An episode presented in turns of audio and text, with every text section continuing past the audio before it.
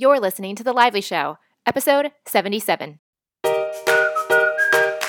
Welcome to The Lively Show. I'm your host, Jess Lively, and this blogcast is designed to uplift, inspire, and add a little extra intention to your everyday.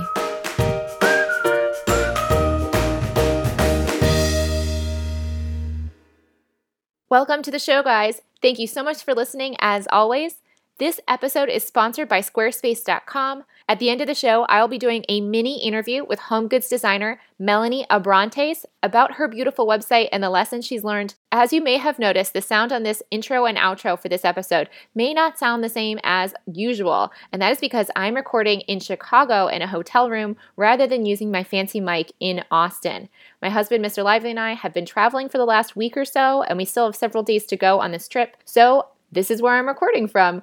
Don't worry though, in the middle of this episode, the main meat of that interview, that is on the regular mic, so no sound concerns there. For anyone with little children listening with you right now, you may want to skip this episode in particular because this episode includes the B word. So there is some swearing in here. If that's not something you want your children to listen to, please skip this one and go on to a different episode. And now let's talk about today's show. This episode is with Nicole Lapin of NicoleLapin.com. Nicole is a financial journalist and someone who is out there trying to help women take control of their financial destiny. She's also the author of Rich Bitch, and she was the youngest anchor ever on CNN and CNBC. So, we're going to talk about how she got that lifelong goal accomplished at such a young age and she's going to be giving her financial advice to us so that we can start asking the questions that we need to ask in order to make our financial dreams a reality. Let's go to the show.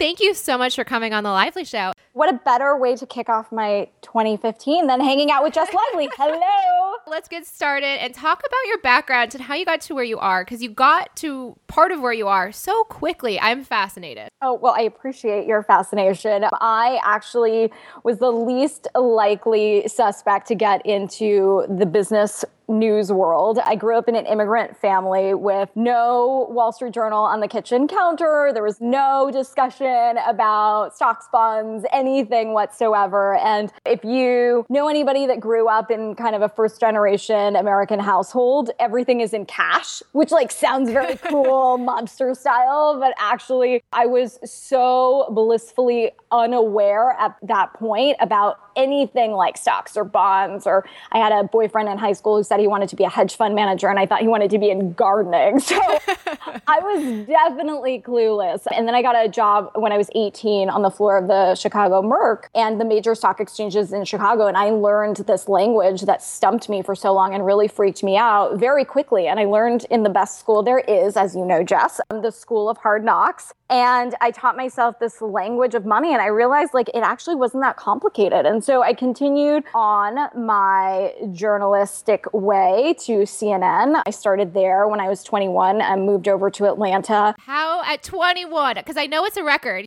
Oh, thank you. You also broke the record for CNBC, right? Oh my goodness. Yes. I started anchoring at CNBC when I was 25. I moved uh, from Atlanta to New York and anchored the early morning show there. How did that happen so soon? I mean, I was still in college when I was 21. How are you anchoring for CNN? oh my goodness. Um, I really didn't think I would get the job, honestly. I went in, they called me. I was a local news reporter at a bunch of different CBS stations across the country. And I knew that my goal in life was to be an anchor on CNN. And I would say, like, in some of these little papers that would ask me questions, because I was younger, even in those local news markets, and there's like 19 maybe and so they called me like Doogie Howser or something. Hopefully I was a little cuter than Doogie Howser but I would say if I could say Nicole Lapin CNN before I die I'll die a happy woman and like I got there when I was 21 and so I didn't want to die I had, you know, screen tests and all that stuff. I remember coming out of the gate at Atlanta's Hartsfield Jackson International Airport and seeing like a little sign with my name on it and a guy who was like my chauffeur. And I thought I died. They put me in the Intercontinental Hotel. I'll never forget how smushy that bed was. And I was like, I'm obviously not going to get this job because they know I was 20 at the time. I was like, they know how old I am. They're definitely not calling me back. But like, this is amazing that I even got inside the CNN Center. But lo and behold, I guess I did something right. And yeah, I started started there right after I turned 21, and I was there for four years anchoring and reporting Did you go to college at this time? Were you anchoring at 19 for local news stations while in school, or what was going on to get you even anchoring so young?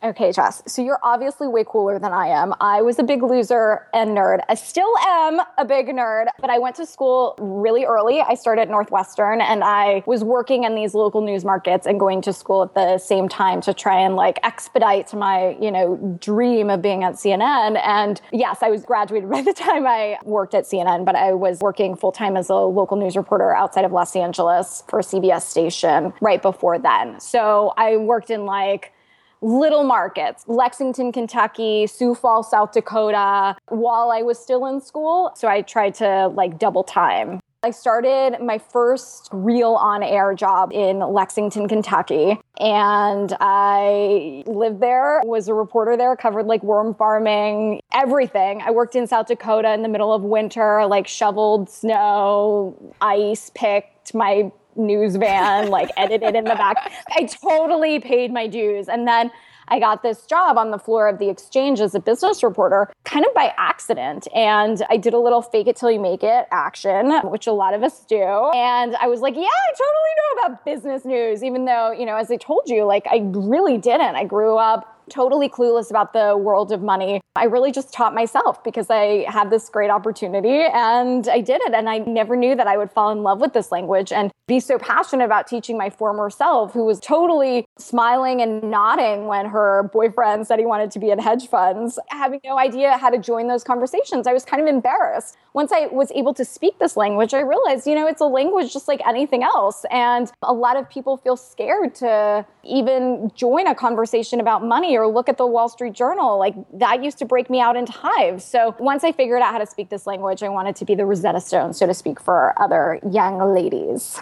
What made you so focused on being an anchor at CNN? What started that spark? Because it seems that whatever that was got you to the financial, not the other way around. Girl, you're getting deep. I like it. I feel like I should be laying on some sort of psychologist couch right now. But if you need to lay down right now, you can. what was it? You know, it was funny because sometimes you're drawn to the things that you're not supposed to do. And growing up, I actually wasn't allowed to watch the news. And I used to like flip on CNN when I was really little and have Family Ties or Alf on recall. So when somebody would walk by, I would have like the Gulf War on and then quickly switch back to some very G rated show that I actually was allowed to watch. And so I became fascinated really early on because actually wasn't allowed to watch TV news. So that's where the fascination and the rebelliousness started. What did you find so fascinated about it? Because I probably found the news very, very boring. So, what made you so fascinated by? I mean, I'd rather watch The Alf, I think, to be quite honest. Probably still do. I love The Skimm, it's my news source here's the thing so do i and my message you know now is that it's cool to read us weekly it's cool to read the Skimm it's cool to whatever watch cartoons but also it's fine to have the economist as well and it's fine to have a little bit of smarty pants content and for me i always loved the action that was going on in news and that we were writing the first draft of history and i could see women a la Christiane Amanpour give a voice to those who didn't have a voice. I thought that was really powerful and I wanted to be part of it. And I wanted to also, as Pollyanna ish as this sounds, be able to contribute to writing the first draft of history. And I think we're living in a fascinating time, especially in the economy. And I was really lucky to be able to contribute to that very rough first draft of history, reporting and breaking news. You know, it gets amended the morning after with papers and then news magazines weekly and then books ultimately ultimately. But for me, it was really amazing to be on the pulse of what was going on in our culture and our society. Now let's go back to your family history because you said you're, you know, immigrant family, but also didn't one of your family members get nominated for the Nobel Peace Prize? Um, yes, my father uh, was a acclaimed surgeon who was up for a Nobel Prize in medicine. He was brilliant man. He passed away when I was quite young, so that's why I also I was driven to start working early on and make a name for myself. Folks who were haters, we talked a little bit offline about this, but you know, absolutely. I have many a hater. And, you know, when you walk into CNN really early on, people think, oh, daddy must have made a call. But my father died when I was young. And so I really didn't have those connections, but it drove me to make my own name. Yeah, absolutely. So let's go to 20. You're in there, you're not expecting them to give you the job. Why do you think you really got the job? If you're to be completely honest, fly in the wall, what do you think got you in that chair? At that time, we were launching something called CNN Pipeline, and may it rest in peace. They closed it down about five years ago, but it was the first live streaming news service, which sounds normal right now, but 10 years ago, it was really the first of its kind. And CNN has always prided itself on the idea that you think outside the octagon. They never even said, like, think outside the box, because that was too cliche it was a time when they were experimenting with online news and, and I was part of that. Even though I was young by age, I didn't feel young. I feel like I grew up really fast, but I was able to sort of bridge a gap in the news dialogue between up and comers and CEOs and politicians. And I could speak both languages because for so long I had kind of gone mano a mano with CEOs and politicians and newsmakers, but part of a generation of up and comers. I like to think that I was able to sort of bridge the communication gap. I love that. So, yeah, you're right. Like, right place, right time, because you were the perfect fit for what is an online streaming news source. Did you face a lot of pressure with all of these achievements so early on? And was that pressure external or internal? Whew, sister child. oh my God. Did I face a lot of pressures early on? And were those internal or external? My goodness. You know, I think as I was really building my career, yes, I think I was just really laser focused and I really had blinders on and I really was in a mission. You know, I think you talked about on your blog uh, buying a coach purse in addition to binge eating candy bars and trying new lipsticks and stuff like that. I really was an old lady at that time. It's funny because I talk about growing young. Like I, at 21, felt like I was 50. And now I feel much closer to my age. I tried to be older at that time. I went and shopped at Ann Taylor and I wore shoulder pads and I teased my hair and I tried to sort of like give myself a faux sense of gravitas. I didn't own jeans. I really didn't have much of a childhood, so to speak. That just sounds like so devastating, but it really wasn't like that. Since I was working so early on, I grew up really quickly. And so I think in the last decade of my life, the internal pressure that you talk about for me was actually to grow young and to feel comfortable with my age and to not overdo like youth, realize that it's an asset, but that you don't have to go balls to the wall and be crazy. And I was at CNN during the time that Paris Hilton and Lindsay Lohan and all this craziness was happening with young women in our generation. And I felt so disconnected from that. So it wasn't going to that extreme. Certainly, it was sort of giving a new voice and a new picture of what young women are, were, and can do. And so that was really important to me. So now at 30, I feel 30 at 20, 21, I, I felt much older. So we'll see what happens. Like, I don't know if I'm going to turn Benjamin Button, but. How is dating when you felt 50, but you are 20, 21? Did you want to date guys your own age, or did you feel like they were too young because they were interested in different things than you? It was difficult. You know, in my book, I talk about dating and I talk about the boyfriends that I have, aside from the hedge fund guy, who, by the way, dumped me because I couldn't speak the language of Wall Street with his Wall Street friends. Little does he know, or maybe he does know that he's totally eating his heart out and his friends definitely want to hang out with me now. I think for me, it was difficult to find a balance. And that's something that we all struggle with. The opposite of a rich bitch in my mind, which, you know, I talk about in my book, is a rich dude who, like, isn't rich in money, but rich in life and rich in experience and rich in knowing himself and collecting adventures. And for me, that was something really important to find somebody as equally motivated as I was, which was really tough because almost to a fault, I was so hyper ambitious at that point in my life. So, no, it, it was difficult to date for sure. Do you still feel the same level of hyper ambition now, or where are you at with that? You know, my book is a 12 step program. I wish there was a 12 step program for hyper ambition. Maybe it's just a cocktail at the end of the day. I think that I've really become more comfortable in my own skin. My 20s, it was a big journey for me to own my faults. When I started out, I really wanted to like keep a very veneered picture of who I was and not sort of let on that I was struggling for me, keeping it real was more and more easy as my 20s went along. I, I think right now I feel most comfortable in my own skin, and I'm really happy, maybe even to a fault, to talk about all the ways I've messed up in my life. Whereas 10 years ago, I would have been mortified to talk about anything flawed or any story that had warts and all. How did you overcome any of the obstacles that came up throughout that journey or even now? Is there any obstacles that you're working on through all of the career things? Oh my God, how much time do you have? I have obstacles every single day.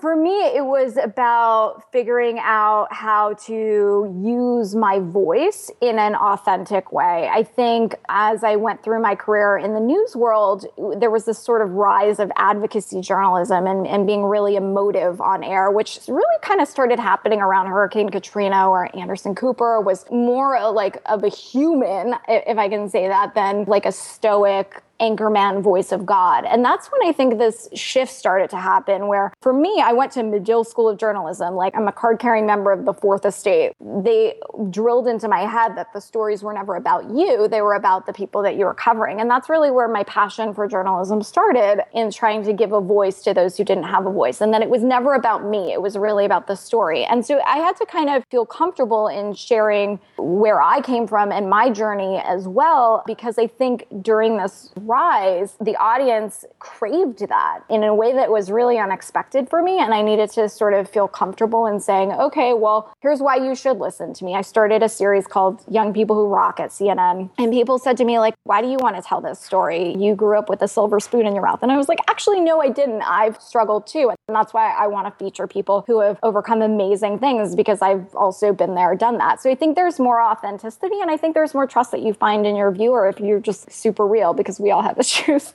Especially when it comes to finance, when I first started covering it, I wanted to make it seem like, you know, I know everything, but I don't. Nobody knows everything. And when you think you know everything, you should die because, frankly, we're learning something new every single day. And even the best business minds don't know about other sectors potentially. So for me, when I was at CNBC, I had to be so comfortable in my own skin to ask seemingly dumb questions, but they were actually the questions that people wanted to know too. And I just had to remember like i'm smart i'm here for a reason. And you know what if i don't understand something somebody else won't. But you don't have to pretend like you're asking a really smart question because that doesn't help anybody. Okay let's talk about the finances. Let's get in there. So did you because of your training so early on always have a good understanding of it? What was your personal life with finances like Oh, I have messed up many things along the way. I got myself in debt when I first moved to Atlanta. I had to, um, because I needed new outfits, of course, because I deserved it for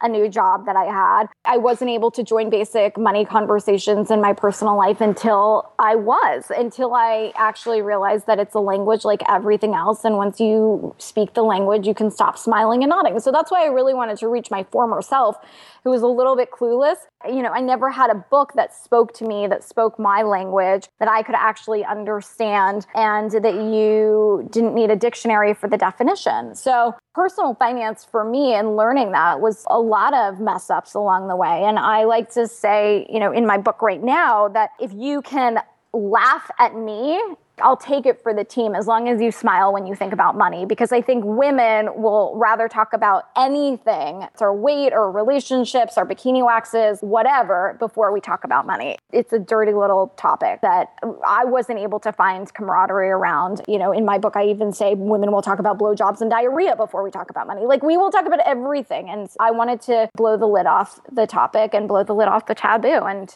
you know, I admit my salary, I say what I make. We conducted a study with Nielsen that said that women will rather admit their weight than talk about the salary they make. And I think that's silly. I think if we all talked about it, we would be helping each other. So that's my goal. That's my mission above everything else. And how do you get the name Rich Bitch for the book?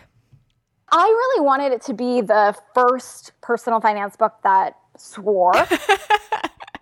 it ended up being that. Setting all kinds of records, Nicole Lapin.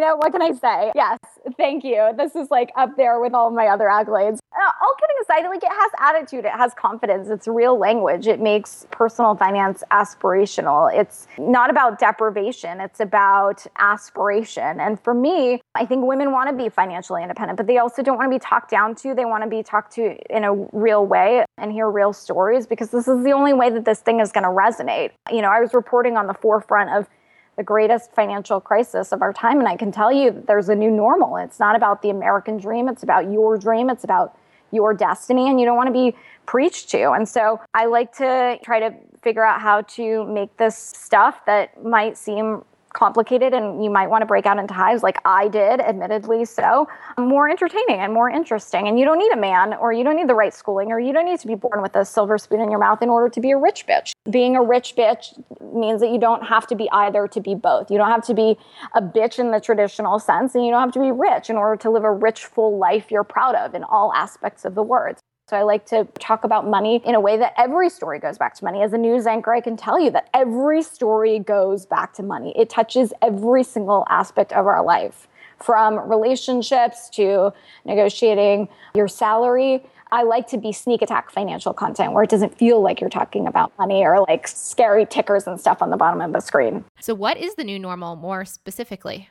I think that entrepreneurialism is really winning in this recession. You are a winner, Jess, of this recession. I got through this recession as an entrepreneur, which was incredibly hard and just meant a lot of scrappiness. But yes, I got through it. I think your spirit is um, one that a lot of women share. And when I was reporting sort of at the forefront of this new normal, I saw this entrepreneurial spirit really strong, alive and well. And that, you know, women especially were annoyed with what we saw in the news. It was furloughs every other day. Equity in your house wasn't what it used to be. The sort of like picket fence BS wasn't relevant to them. So they wanted to be Sara Blakely or they wanted to be like a Mark Zuckerberg and they wanted to open an alpaca farm or a chocolate shop or follow their dream and follow their destiny and, you know, be paid in happiness. And so that's that's what I saw. I saw, you know, women just like you wanting to create their own destiny and their own path forward. And I wanted to reflect in like what I spoke about when it came to money it's not your mama's finance lesson. It's your finance lesson. It's your financial life. And I wanted to put the personal in personal finance, baby. And I think you're preaching to everyone listening right now. Not everyone has their own business or is interested in this audience, but there is a strong streak of creativity and designing a life that you really want that is about your values. Let's talk about how to get these financial lives in shape. What do you think we need to work on? Rich Bitch is a 12 step program. And the first step, like other 12 step programs is admitting you have a problem. And I think it's just being honest with yourself. And we all have issues and we've all messed up along the way. And I think it's first like admitting you have a problem and then dealing with it and realize that personal finance is not compartmentalized into your checkbook. It touches all of your goals in life. So if you come up with your relationship goals, your work goals, your fun goals, all of that requires money. In order to achieve your goals, you're going to need money for the life you want. Changing your mindset and realizing that it's not about deprivation, it's about aspiration. You're not on a budget, you're thinking of a spending plan, that you're really investing in yourself. I think it is the first step to really getting on the right track. And it's not about cutting out a latte. I mean, I argue for the latte. I make the case for your morning latte. You can buy your coffee and still get to your money goals because in a lot of ways, a financial diet is like a regular diet. If you allow yourself small indulgences, you won't binge later on. Allow yourself a Hershey's kiss so you don't end up in the fridge noshing on a big old hunk of chocolate cake admitting you have a problem. I could imagine some people listening and going, I don't think I have a problem with finances. What do you mean by it? We all have problems. We all have issues when it comes to personal finance. You know, this is not something we learned about in school. We don't really talk about it with friends, whether it's debt, whether it's negotiating your bills. I'm sure a lot of folks listening don't negotiate their bills every quarter. That's money that you might be saving. So I think take extra time out and find money in your social network. Make that work for you. Ask for raise and get it. Those are all not necessarily massive problems, but they're opportunities as well. And the stuff that nobody tells you about money. So I wanted to say this is not a closed door, locked club with fancy red ropes that you can't get into. In fact, I've been into this finance club and I'm here to tell you about it. I'm here to tell you all the stuff that no one's going to tell you. Once we have admitted the problem, and I like this shift of mindset from budget to spending plan, what do we do next? I think you realize that whether it's starting a business or you are living and paying bills, you are running your own financial empire. So you should be a champion of yourself, whether it is starting a podcast or writing a book. I want you to be excited and empowered about your financial life because it really encompasses all aspects of your life from having relationships to having the talk with your significant other about money. You know, it's not about math, it's not about numbers. You don't need to be an expert. I think personal finance is most interesting when you understand that it's directly linked to your life goals and it's not over your head. And that should just get over any fear you might have of money. And the only way to do that is to really understand and speak this language. Is there two things that we should really be doing as an action that's specific to money? It really depends on your personal situation. But like I talked about before, I think you should be negotiating everything. Everything in life is negotiable. Your medical bills are negotiable. Your cable bills are negotiable. That's something that you should just be doing right now. If you want to come up with your three E's, is what I call it essentials, endgame, and extras. It's a really easy way to organize what you have and what you're spending into that spending plan. So essentials should just incorporate 70% of your monthly income. So all the essential stuff that you're spending in your rent, your utilities, your transportation, your food. The end game is really what you want out of your life. So that's retirement, it's starting a new business, it's you know going on a sweet vacation, whatever that is. Think of it as not a drag that you're going to have to take extra money out of your hard earned paycheck, but think of it as investing into yourself. And that pays most dividends later on. And then it's extras. And I think 15, 10, 15% of your gross monthly income should go to extras, like a latte, like a candy bar, like a coach purse, whatever it is. I think that as long as you account for it, it's above board and you don't feel deprived and you stay more on track that way.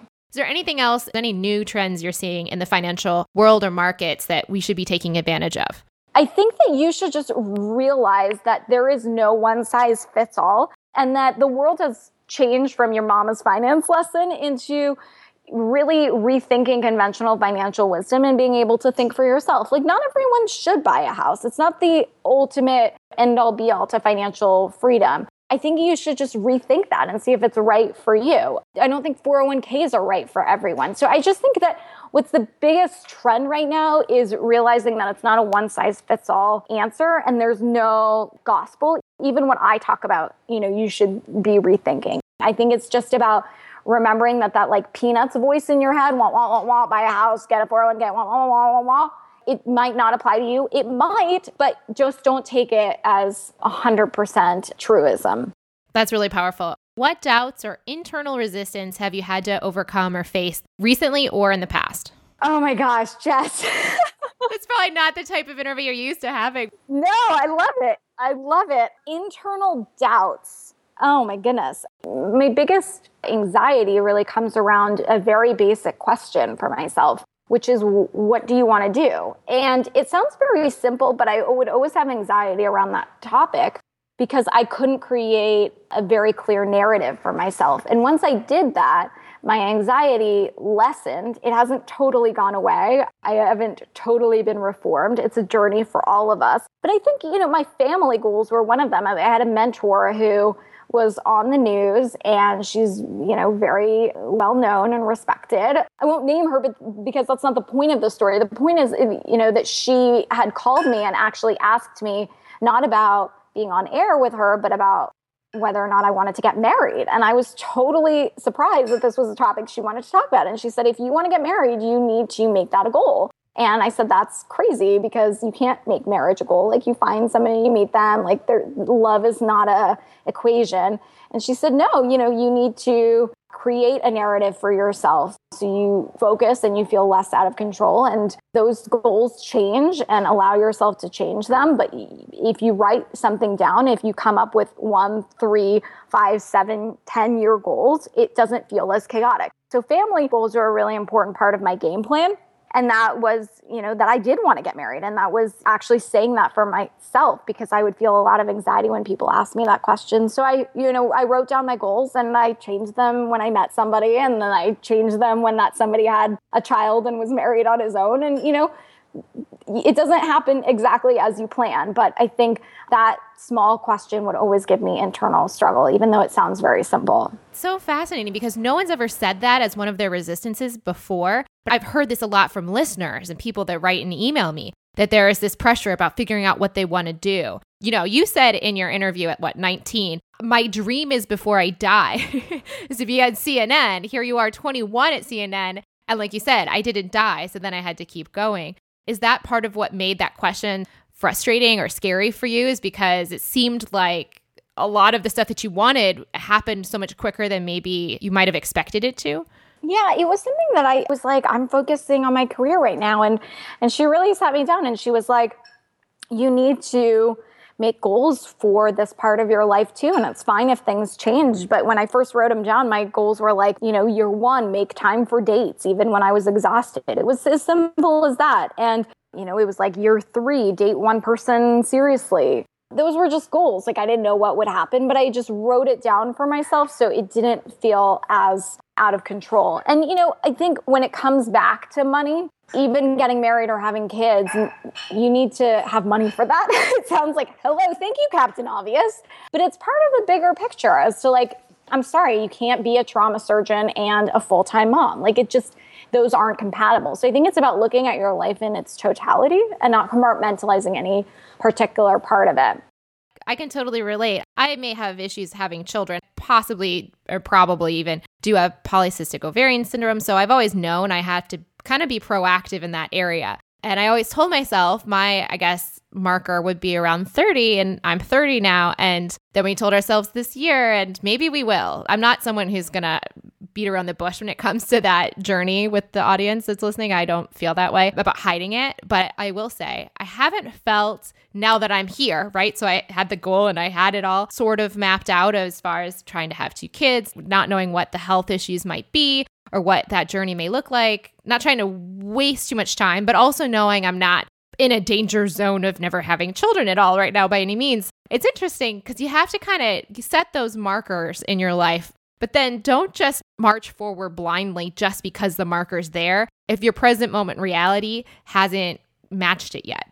I a thousand percent agree. Like, I really appreciate you opening up about that. I think that I am in a similar situation in that for me, by the time I was 30, I also thought, oh, I would be married and have kids. Well, you know, when I was 27, I met a guy who was already married and has a daughter. And so we lived together. My goals then changed. So it was about reserving the right to amend those goals as life happened. I think that's important to think about because there can be this paralyzing pressure if you put these goals out in the sand, especially so far ahead. Sometimes it can do more damage than good because it tortures your present reality, even though nothing is wrong right now. You're like, oh my God, if I don't do the X, Y, and Z now, that I'm not going to get to this arbitrary mark in the sand that I set out for myself years ago. So I think there's a balance. No, and somebody who's in my office listening, she's like, Nicole, you need to be clear that he was divorced. He wasn't married okay, Jess, in case that wasn't clear, he then was divorced. He was married, but divorced. But the point is that in your mind, you come up with this kind of, oh, well, we're obviously going to start a life together. And, you know, the person you meet, you will have kids together for the first time. It doesn't, you know, like being a step parent doesn't kind of factor into that dream that you have of this, you know, when reality hits, life is more complicated. And that's definitely what happened to me. Absolutely. So, what would you tell someone who's just starting out on this journey? Look, I think the struggles that we have are the things that link us all, and that's the human condition. And and the more you're open and honest, the more respect and the more traction I think you will get with your message. And for me, it was so important to be really honest with my former self, who was clueless about the language of money, who was able to speak it and then say, okay, now stop smiling and nodding. And I wish my former self knew to ask questions when she didn't understand what was being talked about or was confident enough to tell her boyfriend, I don't know what a hedge fund is. I didn't start as early as I should with that confidence and that self esteem. So I just want your listeners and my readers, and I think they're one and the same, by the way, to find that confidence earlier than I did. And I hope that from some of my trials and tribulations and my mess ups along the way, I hope by me opening my heart and being raw and authentic, I hope that helps somebody earlier than than I figured it out. Confidence isn't about having the answers, it's about being able to ask the questions.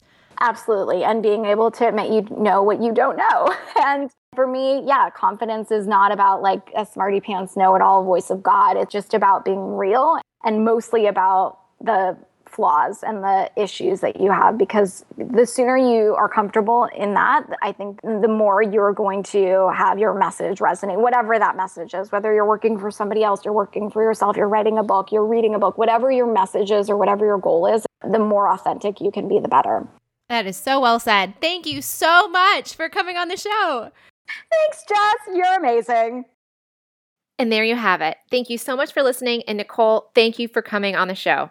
If you would like to connect with Nicole and thank her for coming on the show, you can go over to Twitter. Her handle is at Nicole Lapin, L A P I N. And of course, you can find me on Twitter and Instagram as well at Jess, C is in Chicago, Lively. If you'd like to check out the show notes and resources for this episode, you can go over to jesslively.com slash Nicole Lapin. And before I share who's coming up next week on the show for Money Month, we're talking with Melanie Abrantes about squarespace.com. Melanie, thank you so much for coming on the show. Thank you. I'm so happy to be here. And I'm happy to have you here to share you and your awesome site and products. Tell us a little bit about yourself. My name's Melanie, and I am a designer and maker living in the Bay Area. I have my studio in Oakland, and I make cork and wood products. Tell us about your site, melanieabrantes.com. What do you specifically sell, and how did you get started? So I sell cork and wood products and I mostly work with home goods. So I do cake stands to planters to even vases. And um, the reason why I started is because growing up, I'm half Portuguese and I always saw cork in Portugal. And it was something that I found really unusual as a product, but they use it for everything. I really enjoyed it. And so I really knew that when I graduated, I wanted to use cork as a product of mine because mostly of my culture and heritage. That's awesome. I didn't know cork was such a big part of Portugal. Yeah, it's about 80% of the revenue. So they, they produce a lot of it. 80% of the revenue. That is crazy. How long ago did you get started with your business? So I started around two years ago, kind of just was something that I was doing on the side. And then I just kind of had a really great start by going to a craft show. And Squarespace was something that I really enjoyed using mostly because it was something I needed when I was on a kind of on a time crunch. So they were able to really let me have a beautiful website in a short amount of time. And then obviously it just was something that ended up developing as I went. And it really worked out because I was able to use just my own photos. And then I later on was able to use a professional photographer. So everything ended up looking as beautiful as it does today. Yeah, it really does look amazing. How do you think other people can get their sites to look as awesome as yours? I would definitely recommend just having a really great photographer and having knowing exactly what you kind of want. Squarespace makes it easy for you to really get a cohesive and beautiful site up. So it's not that much work and it only really took me a couple days. And I always recommend it to my own friends. I think a couple of my friends actually use it because even though I did graphic design, I am not a web designer. So it was really something that helped out because I wasn't I didn't have to hire anyone and I could do everything myself, which is always really great, especially when you're starting a business. Absolutely. So, what do you love about Squarespace the most? Um, I really love the functions that you're able to use such large photos. Since I'm such a visual person, being a designer, it was something that I really enjoyed. I'm not the best writer, so I was able to really tell my story through photos alone. And also, it's just really one of those things where it looks so professional and you did it yourself. So it's just the the factor that it is so easy to put up a website. What would you tell people thinking about building a new blog or website? I would definitely recommend Squarespace and I would tell you to really look into what you could do visually with it. And for people who are considering starting their own blog or website, Squarespace has a special Lively Show offer. You can get 10% off of your service going forward, as well as a free 14-day trial by going to squarespace.com slash lively. And then when it comes time to check out after you've tried it for 14 days and really got your site up the way you'd like it or on its journey to getting to where you want it to be, you can use the code lively at checkout to get that 10% off. Melanie, thank you so much for coming on the show. Where can people go to find you and your beautiful pieces? They can either find me on my website at melanieabrantes.com or on Instagram at melanieabrantesdesigns. Awesome. Thank you so much for coming on the show. Thank you. And now for a sneak peek. Next week, I will be speaking with Hilary Rushford of the Dean Street Society. Hilary is someone who many of you guys may know online. She is a stylist and a business expert, especially around the topic of Instagram. She's going to be coming on to talk about all of the ways over the years that she has made money online. In fact, this is a two part episode. The first half is with Hillary, and then the second episode, which will be the week after Hilary's episode is with Jessie Artigue of styleandpepper.com, talking about all of the ways that she has made money online. This will be a great two part episode for anyone who is looking to make money online. And it's also good for anyone who's just kind of fascinated about how people make money online. Until then, may something wonderful happen to you today.